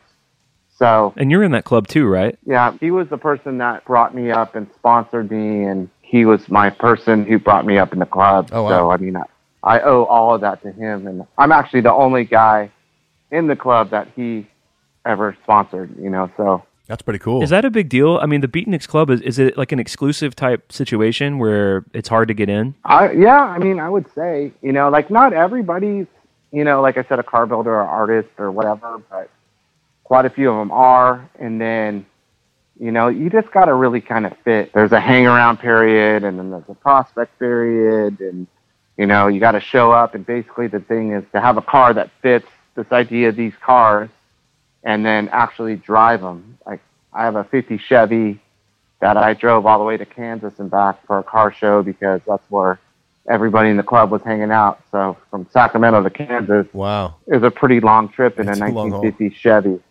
You know, So there's like a there's a vetting process. oh for sure. So For I, sure. I imagine it's got to feel pretty good that there's this club out there that's known, it's very cool, and your guy that's vouching for you is James Hetfield. yeah, it was kind of winning for sure. You know, we have people in uh, Australia. We got a large chapter over there of a lot of famous artists, and then we actually have a guy in Japan. People all over the United States. cool. You know, Yeah, the, uh, one, uh, the one of the early times I actually saw Metallica was in Australia when I was on, on tour with my old band, and I remember being because we uh, the tour manager I was on tour with knew a bunch of people in Metallica camp brought us over to the show in Brisbane, and I remember being in like the VIP room just kind of hanging out having some drinks and seeing Hetfield walk in and went straight up to all these dudes in the car in the Beatniks like Yeah. cuts and, and and and shirts and stuff and I didn't talk to any of them but I immediately was like yeah they're they're for sure talking cars right now Yeah, no, I think like he kind of longed for like the normal feeling of just kind of bullshitting with dudes about cars. It might not have been his day to day thing, you know, like music is everything to him, but uh, you know, maybe like to step out of the rock star and just hang with your brothers in a club kind of thing i- is, uh, you know, probably super appealing to him. Yeah, that seems to be a thread with him for a long time now of shedding the kind of rock star mythos and just being a dude. And I think that's one of the reasons that they've endured too. yeah You know, like he doesn't seem like a Bono type that is just always that guy. His approachableness is really what Uh, endears him to me, and I think the car culture is a big part of that. Scott, I think You're, I think you're right for sure. So you sa- you were saying that the second car you guys started was the 36 Ford. Is that what became the Iron Fist? Yeah, yeah, but originally, like we got that car done in a month, you know, be, right before the Pablo Casa Robles car show. That's now in Santa Maria. You know, we chopped it and we had to build a whole different frame for it and put it on airbags and rewired it and got it running and driving. And basically, the night before that we were going to leave to go to the car show, I drove it to Marin, dropped it off, had dinner with him, and then met him the next morning on the highway on the way there. And, you know, we're hauling ass. That guy actually drives really fast everywhere. So I'm in a, my little Model A that we were talking about earlier and going at least 90 all the way down the highway. And I'm just going through in my head, like, oh God, I hope I got that bolt tight or this or that, you know. And I'm like, I'm going to be the guy that, you know, if a wheel falls off, everybody's going to hate me, you know, like so. Well, because you were telling Um, me you were telling me on the phone that that car had zero miles on it. No one had ever really driven it, right? yeah, I drove it from Sacramento to Marin and gave it to him, and that was it. Like that was the shakedown, and then Wow. here he is, yeah, at least ninety the whole way, and it made it with no hitches. But yeah, it was definitely there was a couple times it was kind of stressful. So moving on from the Iron Fist, where did you guys go next from that? Then we started on the uh, Str8Edge pickup. I, I want to back up just half a second. The, the Iron Fist wasn't what it was. Like it was, it was just a black primered, kind of rough around the edges, you know, more hot rod than what it is today. So we, we got that car to that point and he was digging, driving around and stuff like that. Then he brought the truck. Somebody had already kind of made it into an extra cab, but it had like a weird flatbed on the back. And I saw some pictures of it like with the golf cart on the back of it or something like that. Some dude had built it in his garage. The shape was kind of cool, like for a stock truck that was made into an extra cab because they never made them that way. But other than that, it had like the goofiest hubcaps and nothing else was really done. So it got dropped off and it was like, yeah, let's kind of like, let's chop it and put a bed on it, you know, and like, okay, cool, you know, like set up the suspension. And then we start looking at it and we're like, whoa, well, this is pretty sketchy and this is super sketchy. So we came up with a game plan and you know, redid a lot of the chassis. And then once we got that all going good, we did a bunch of custom stuff on the front of the truck. And he had an idea of using a Chrysler grill and quad headlights and all this stuff that are on that truck now. And the whole front of the truck was really, really custom. And the back was still the super square bed. So I had uh, an idea of taking a 57 Ranchero and using the tailgate on that because it kind of swept forward a little bit. And so we put all that together, and then we were looking at this parts car, and we're like, maybe we could take the quarter panel off of that and put it on the fender. You know, so we started screwing around with that and get it mocked up and sent him some pictures, and he's like, go for it. It just all kind of evolved, you know, and everything like on that car at that time, you know, it's fairly early. I had four guys, and we were we're kind of at the edge of our threshold of you know like we were learning a little bit as we went, trying to be better and better and better. It was still kind of at the edge of what we could do to get that kind of car built, and we did and nailed it. Yeah. You know, we learned so much on that, and then by the time that was finishing up, he's like, "Well, hey, let's look at the 36 again." you know, I want to finish that car and make it nice. Then the whole thing turns around on that. And then, you know, by then we have it a lot more figured out and, you know, we're going a little bit higher end. You know, there's stuff in that car. Like, as far as I know, nobody before us did it. We put air conditioning unit in that out of like an electric car. Oh wow. Usually on a regular car, there's a compressor on the engine. And we had the engine so detailed and looked perfect and, you know, not cluttered by all these accessories and we didn't want to put an AC compressor on the engine. So I did a bunch of research and nobody was really doing it yet. So we like got in touch with these people. They were doing them for uh, electric car conversions and for like sleeper cabs on uh, semi trucks. Okay. And we basically figured out how to adapt that to run off of just two car batteries instead of a few of them, like that would be in a regular electric car. It was pretty interesting. That's cool. So you're bas- you're basically uh, keeping the engine as you intended on that one, and Yeah. So with that, with that AC unit be kind of like hidden? If you if you were to pop the hood, are you even can you even see that in there? yeah, there's no indication, you know, like that it has AC at That's all. cool. It's cool to hear how much possibility there is for innovation. When you're saying you're doing things that hadn't really been done before, is this something that you would you can go on to patent? Yeah, I mean, I never do something that's the same every time. You know, a lot of times people will come in, and it's probably the worst part of my business plan. I think is, uh, you know, it'd be a lot easier to do the same thing every time because you can get more efficient and do it faster and make more money and make it more production. But that's kind of boring. You know, I'd rather like come up with, you know, new ideas and push it every time if we can. Yeah, I, I think there's going to be be more longevity in that in your world as well, with uh, just your name and, and what it's attached to, and in that car world of people recognizing that. Oh, here, here's this dude that he's not doing the same thing every time. Every time he shows up to a car show, it's something really cool and innovative, and like maybe something we haven't even seen yet. And that's where the art form of it comes in. Yes. You know, there's there, there's a balance here between and Scott, this would be interesting to hear you speak to. There's a real balance between it, these things being pieces of art, but then also being functional. You can go out and drive them. I don't know if any of these would be someone's daily driver, but have you and James ever talked about that? The connection between it being art and being a, almost like self expression too. Like you're saying, you're throwing around, man, we could do this, we could try that. This hasn't been done before. We'll figure it out.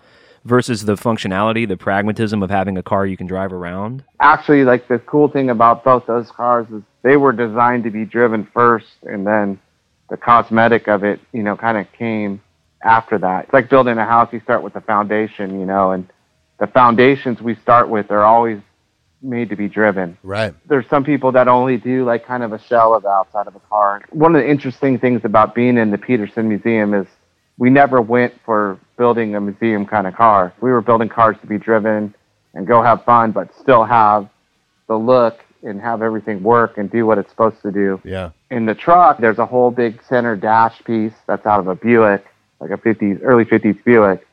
And you twist the knob that says self-destruct and the whole thing comes down and then there's like a double end stereo in there Oh and wow. the ignition switch and you know that was hooked to a satellite it had everything you know that but it was on the surface looked really simple and clean you know more 60s style all the technological stuff is hidden yeah. and then we even uh, thing had a full stereo system in it for sure. God, I'm trying to remember the name of the company. We even got hooked in with these guys that were actually building the only subs that were uh, designed for metal instead of uh, like rap bass, like boom, boom, boom stuff. Like Yeah, um, 808s and stuff. So James can listen to Megadeth when he's on the road. yeah, he's got to keep his yeah his his his buddies close. I guess. By the way, congrats on on your cars making it to the Petersen Museum. I mean, that must have been quite an honor for you, let alone that it was attached to James. But and it's also those cars going to be featured in the book that's coming out as well, right? Yeah, yeah, no, it's pretty it's pretty amazing. Like I said, like we're we're just like building stuff that you know we enjoy and think is cool, and then to have like that's like I don't even know art you know well enough to know what a good art museum to be in would be, but like that's it for us. You Yeah. know, like that's as as big as it gets. And then the whole idea that after this exhibit is done at the Petersen, they're going to loan it out and it's going to tour other museums around the world. Wow, that's cool. Yeah, you know, and then the book. It's going to be touched by so many people. Well, it's it's an amazing accomplishment, dude. So Yeah, congrats on that. Congratulations. Another patron, Gene Froman, asks, which of these projects with James was the most challenging and why? I think the the the Str8Edge, the purple truck. We were still kind of like cutting our teeth a little bit on that one. You know, like uh, you know, we had all these grandiose ideas, but like to have it actually work and function and do what it's supposed to do, definitely uh, that that was definitely harder than the 36 because we had kind of like caught stride and had the right people in there, and we definitely had it a little bit more figured out. We had built other cars that were really nice, and then had been in shows and won some awards and stuff like that, but they weren't necessarily show cars. Yeah. Where those cars were kind of, you know, had all the attention to detail that we could throw at it. So top and bottom, they were done really well all the way throughout. Ralph Chivetto asked, "Do you have a favorite between the two?" Which has got to be like choosing between two of your children, I imagine. Yeah, it's, it, it is tough, but I mean, I would definitely pick the truck. It's just beautiful to me. I really enjoy that one. If I was going to build something for myself later and clone something, I guess, out of everything I've ever built, like that would be the one I would clone. that truck is jaw-droppingly beautiful. It's amazing. Yeah. Who decided on that purple, kind of metallic purple color? Well, you know, I think it had to tie into the beatnik thing because I mean, our color is purple. You know, Okay. so Cool. uh, a dude named Jason Haskins, he's in Auburn, California now, but he was in Sacramento at the time. Came up with the colors and did some spray outs, and you know, actually James came and we compared some colors and put them in the sun, and you know, it, it ended up being pretty darn cool. And that's a big part of choosing a color too is getting it in the sun because if you're in a warehouse with just like office lighting, you know, tube lights or whatever, it might look oh that looks great. You get it out in the sun. Same thing goes with guitars. You take it out in the sun, and all, and, and all of a sudden it's like, ooh, that doesn't look nearly as good as it did inside. Right. You know, like especially with cars. I mean, the idea is that they are made to be driven, and they're obviously going to be spending almost all their time outdoors, especially in California, you get way more sun than a lot of us. Yeah, and then I mean, like you look at that truck in different light, you know, in the morning versus later in the day versus at night. The colors change so much, Yeah. and there's so much depth on that truck, you know, in the paint. Definitely, you know, it's important to look at it. And there's all that shape, so as a Mhm. fender rounds around, you don't want the color to look flat in any angle. So you got to get stuff that pops in all lights. Man, I hope this. Uh, I hope after it's at the Petersen, I hope this thing comes somewhere near Nashville because I'd love to see it in person. Me too. Absolutely. It might even be worth trying to get out to California to go see it. Yeah. I think they're going overseas, aren't they, Scott? Yeah, I mean that's the idea. Like, I mean, I don't know what museum's going to be first, but it doesn't even have to be auto museums. It's going to be other museums. Yeah, So I'm kind of interested to see where it does end up, and you know, if I'll be invited to those openings too. yeah. well, I know that the uh, the the main art museum in, in town here is the Frist, and they actually uh, every once in a while they'll do uh, automobile like exhibitions. Cool. It's really cool. So maybe it'll end up here. Who knows? So Ralph Chivetto also asked, how long do these projects take from start to finish? So the, the 36 obviously went through a few iterations. Right. Yeah. The first time was just like it was almost as, as silly as like one of those TV shows where they're trying to do stuff it's crazy fast, and we like worked all night sometimes on it to get it done in this one month deadline. But then the other builds, you know, they, they were probably two years, maybe a little bit more. Wow. It's so many hours. It's just crazy. It takes a lot of time, and then you know, depending upon his schedule and what he had going touring. I mean, honestly, like I think he was more in a rush when he was touring because he wanted to see stuff getting done than uh, you know maybe when he was at home. You know, he's busy with his family and having a good time doing normal people stuff, and he needed that kind of back home attachment or whatever with the car stuff. Well, it's it's it's probably his way of being somewhat hands on without actually being there too. Yeah, for sure. The way that they tour, they have a lot of off time. Would he ever like fly out you know, during a tour to just check on progress or put his head together with you to move forward with the project, or did he do all that remotely while he was traveling? There would be times like I talk to him once a week or more on the phone. And then usually when he's home, we are only a couple hours away from Marin. So I even got to go to the HQ one time and like show him different renderings of stuff. And, you know, I got to watch them practice, which was pretty amazing. Cool. That was going to be another question of mine. We can kind of segue into this. I mean, we are a Metallica podcast after all. So, yeah, what kind of cool access have you had just by virtue of being? Because I imagine through all these years and through connecting on this level with cars with James, you guys became buddies, of course. And for you as a music lover and maybe even a Metallica fan, what's some of the cool types of stuff like going to HQ and seeing the band practice you've been able to do that that kind of centers around the band? Yeah, I mean that that was one of the biggies for sure. Pretty much in the club, like anybody that you know wanted a ticket for whatever town they were in that was close to you, you were uh, pretty much were on the guest list. So I probably got to see them, I don't know, over a half a dozen times. And then we were at their their big anniversary one in in San Francisco. Oh, cool. Which did you, You go know, to and- all four nights or did you just go to one of the nights? No, we just went to one night. I think it was the second night, if I remember right. But we were kind of there was the upstairs like family area off on the like left hand side of the stage. Yeah. This was at the Fillmore. Fillmore. Yeah. yeah, yeah, yeah at the Fillmore.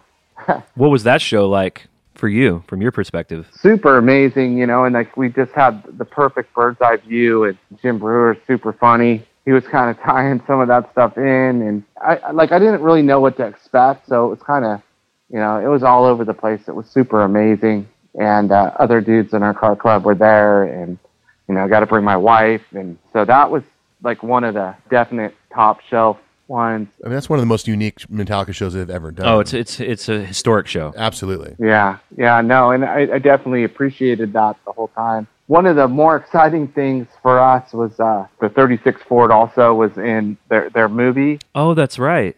And through the never. yeah, Into the Never, and then we got to go to the opening, and my family sat right in front of James's family. Next to James's family was Sammy Hagar. Awesome. That was James's cameo when he pulls up in the garage Yeah, and you see James with the sunglasses on. That's that Iron Fist, right? yes, Yeah, yeah, yeah. I didn't even realize that. That's so cool. Blue Collar Customs got a movie credit, which is you know pretty unbelievable. That's awesome. Well, Wow. that that leads me into this too. And there's another uh, Metallica story that you told me on the phone that I do want to talk about on the show because I thought it was so cool. But what is it what does it do for the profile of, your- of your business now that I mean you're you're in this Petersen Museum, you are going to be in the book, it's going to go on tour, you were in the movie. Does this change things for you as a as a business person? Well, it, I mean, I don't know. I mean, it, it could be said that it can be, you know, coming up. Hopefully, you know, it's not like people are pounding down our doors to spend, you know, a couple hundred thousand dollars. Right. We're like a little shop in Sacramento, you know, with four guys, you know, that get to build cool stuff. You know, we're not in L.A. or San Francisco where there's a ton of traction around all this stuff. Yeah. But I mean, we're we're open to any you know quality build pretty much. Hopefully, as time goes on, I'm I never got into this to be like I'm not trying to get rich doing this. I'm trying to build cool cars Yeah. and enjoy what I do. Would you like You to know? chop my 97 4Runner? I think I can probably hunt that Chevy Nova down at my grandparents somewhere. Yeah, it has to be earlier stuff, man. Unfortunately. Ah. Well, one of the things that you mentioned on the phone that I thought was really a, a great point is, you said, well, on the one hand, your profile has been raised for all the obvious reasons. You said, but on the other hand, people might assume that because you're working with James Hetfield and you're in the Petersen Museum, that you may be unattainable or inaccessible, but you charge 80 bucks an hour for whatever you do. So, uh, you know, we'll put it out there to our listeners too. I mean, any client that needs work done, that's the rate, right? Yeah, no, totally. We don't deviate from that at all. But we'll take the time to do stuff right and give people quality and value. when you mentioned uh, you, that you wouldn't work on my 97 4Runner, what is um, what is the year cutoff for you guys and what you will work on? I mean, it's not even necessarily like I don't know. We have worked on newer things before, but like under special circumstances. Sure. we just worked on a brand new Dodge truck for a customer who uh, his daughter needed a wheelchair lift, and he couldn't get anybody to cut up this brand new truck to get it to fit in his truck. Oh wow. You know, so we're not out there advertising that that's the kind of stuff we want to do, Sure. you know, necessarily. But if it's a good enough cause or whatever, Dude, we'll that's do super whatever. cool. That's really cool. It's yeah. amazing. Yeah. So, So- so excluding James's cars, we'll put those off the table. But let's say a car similar to that kind of work, like what you did with the Iron Fist and the Str8Edge truck. What does that cost? Like, what is there a way to talk about that that's not gratuitous? You know what I mean? We've got cars finished for around a hundred thousand dollars that maybe aren't that crazy of a car, like like where they're top and body, bottom, every nut and bolt, like amazing, good shape, rad custom cars. But both those cars were probably tipping like two fifty or something like that. Hmm. Th- Those are the only cars we've ever built that were that expensive. So it doesn't happen that often. But like on that 36 Ford, the Iron Fist, he wanted to try to go win awards with it. So every bolt on that car was stainless steel, and we put the head of every bolt in a, a lathe and turned the head so they had like kind of like a spiral finish on them Wow. and then all the bolts were indexed the same direction, like on the engine. I mean, we got we got kind of kooky. That's. ve- I mean, those are some minute minute details to really, you know, you're picking out with a fine tooth comb at that point. But eh, but Oh, fully. but like you said, I mean, if, if Heffy wants to get out there and win awards with this car, then that's the kind of work you got to put in, I guess. It just sounds like a lot of fun. Yeah, I'm I'm super fortunate. Yeah, it's definitely amazing. It's a feather in my cap, you know, all the way around. Yeah, absolutely, man. Do you have any other celebrity celebrity clients? Actually, through through James, we got to meet a guy named Robert Gallery who played for the Raiders. Oh wow. Um, he's a big giant lineman guy. We did a couple cars for him, so that was pretty cool. But yeah, that's that's about it, really. Is there a sense where because James is who he is, is there a sense where it, it- maybe he has an idea that's not great or not doable, where you have to you have to be like no, you know what I mean? Is there is there that kind of dynamic at play at all? I'm sure that actually happened maybe a little bit, you know, with a couple of different things, especially early on, like when he was kind of figuring out his style a little bit. I, nothing really comes to mind, but I mean, we got along well enough that he could call me on something and I could call him on something, you know. And I imagine you have to have that to really do the quality of work you guys are doing. You have to be able to have that kind of trust and give and take for sure. Yeah, you don't want to get done and have like like this one pimple on your on your build, you know. You're like, yeah, it's great except for that. So the story that you tell me on the phone that I loved is you had gone to see the Sword in a tiny club, and both Lars and James were both there. Yeah, no, that was pretty rad. We went for uh, one of the guys in our club for his birthday, and we're in San Francisco, and we're upstairs in like a little small room that had a balcony and stuff, and we're just hanging out. And 20 minutes in, in walks walks Lars, and you know we're by this time used to hanging out with James, pretty pretty normal, and we're comfortable around him. yeah. So we were like, "Hey, what's going on?" You know, like did the little introduction thing, and it was you know kind of short and sweet. And then we're back on to watching the sword play, and uh, kind of like look over my shoulder, and they're like you know hanging out, and look over again, and and James is actually air drumming, and I'm like, "Huh, that's kind of interesting," you know. And I look back a little bit farther, and Lars is actually air guitaring. so it's like that's so backwards, like, but you know, like maybe they secretly want to be each other. I, I don't know, but uh, Uh, it's a cool, you know, that- a cool moment either way. yeah, to- totally. It was just like it was definitely like that's rad. Like they're that comfortable hanging out and having a good time that like they're not worried about like oh yeah somebody's gonna laugh at me you know Right. whatever. They're just digging the whole moment and having a good time. It's definitely pretty surreal. Yeah, it's gotta it's gotta be pretty interesting to hear your phone buzzing and look down and it says James Hetfield. yeah, I don't know. Yeah, it was weird like to be able to like yeah go to my contacts and actually even I never texted anybody on the phone before I met James. Like he's the very very very first person I ever texted. That's funny. Wow. That's probably how Ethan feels every time I text him. it's true. He just he can't believe it's me. like, oh my god, do I? How do I even respond to this?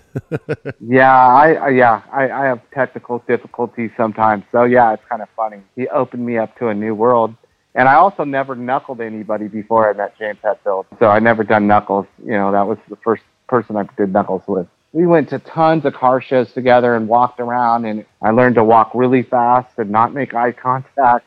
you know, to kind of like keep on going. But like he was always so good about not doing autographs today, just kind of hanging out. You know, he was always way more receptive the people than I would be. I mean, it was pretty amazing. Yeah, I mean, when he goes to these things, I mean, he just he, he doesn't want to be there necessarily as James from Metallica. He just wants to be there as a car lover. Yeah, no, I, I really think like a lot of the appeal with all this stuff, with the car club and the car stuff, was you know just being a normal dude. Yeah, It's so hard for him to just blend in, you know, and he's trying to blend in a little bit more. right. it's tough, you know, because on on the one hand, he's a human being. He's a guy that likes cars and likes other shit. On the other hand, he's not really normal because he's the guy that played and wrote all this Metallica stuff. So oh, totally. this is such a it's such a tough balance. I like hearing that you had to like sort of adopt his method, which is just move fast, don't make eye contact, don't don't cause a scene, just keep moving through. You know? It wasn't even like him trying to ignore people, but it was him trying to get a minute. Yeah. Do you and James have any projects on the docket, or is anything coming up that's cool that you can talk about? No, I wish I did. I mean, uh, kind of think he's taking a little break from cars, trying to get his stuff together, Right. and hopefully one day. You know, he kind of came in and did it all. He doesn't have a lot more stuff to accomplish in the car realm. Like he Right. did it all. It does seem like the book coming out is sort of like a capstone a little bit on, you know, over a decade of that kind of work. Yeah, no, I mean, like I said, he came in and just killed everything. You know, like he did everything to the highest level. He kind of like checked that box and maybe go on to whatever he has going on with his family and stuff like that. Or last time I talked to him, he was kind of saying, you know, like they're starting to be empty nesters because the kids are in school and gone sometimes, and it's just like he's digging it. Yeah, totally, man. Well, we can kind of wrap with this too. So, what's next just for you outside of the James Hetfield thing? What's up with uh, Blue Collar Customs? Like, what's going on this year for you? Well, I mean, we got a couple cars we're trying to get finished up for like the next show season, which will start like in Pomona. Both really traditional style custom cars, and just uh, get off the the phone and go to work and get greasy and weld something and go on with my normal day. Awesome, man. Well, thanks so much. I know that you sort of took a little bit of the morning off to make time to talk to us, and yeah, we appreciate we that. really man. couldn't thank you enough, man. You're such a cool cat, and letting us into your world and helping us understand it. And congrats again on the Petersen Museum and the book. And you know, we wish you the best in the future, and I hope the attention you're getting for the work you're doing pays off because it's well deserved. Absolutely. All right, man. Thank you guys so much. Well, there you have it, folks. Scott Mugford from Blue Collar Customs. What a sweetheart. So interesting hearing about his life getting into custom cars and how he crossed paths with James Hetfield and getting an interesting peek into a part of James's life that helps him feel centered and connected to being a human being, being a normal guy. All really cool stuff. Next week, we will be talking to Jimmy Clark, who is Lars Ulrich's drum tech.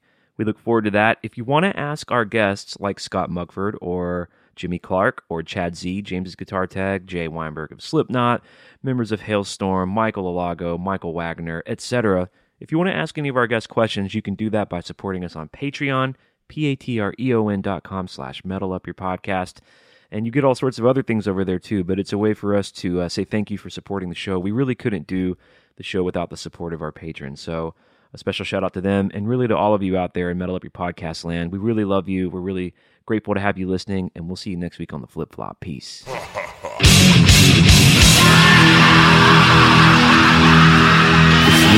were our advisor, what would you say? Then I would say delete that.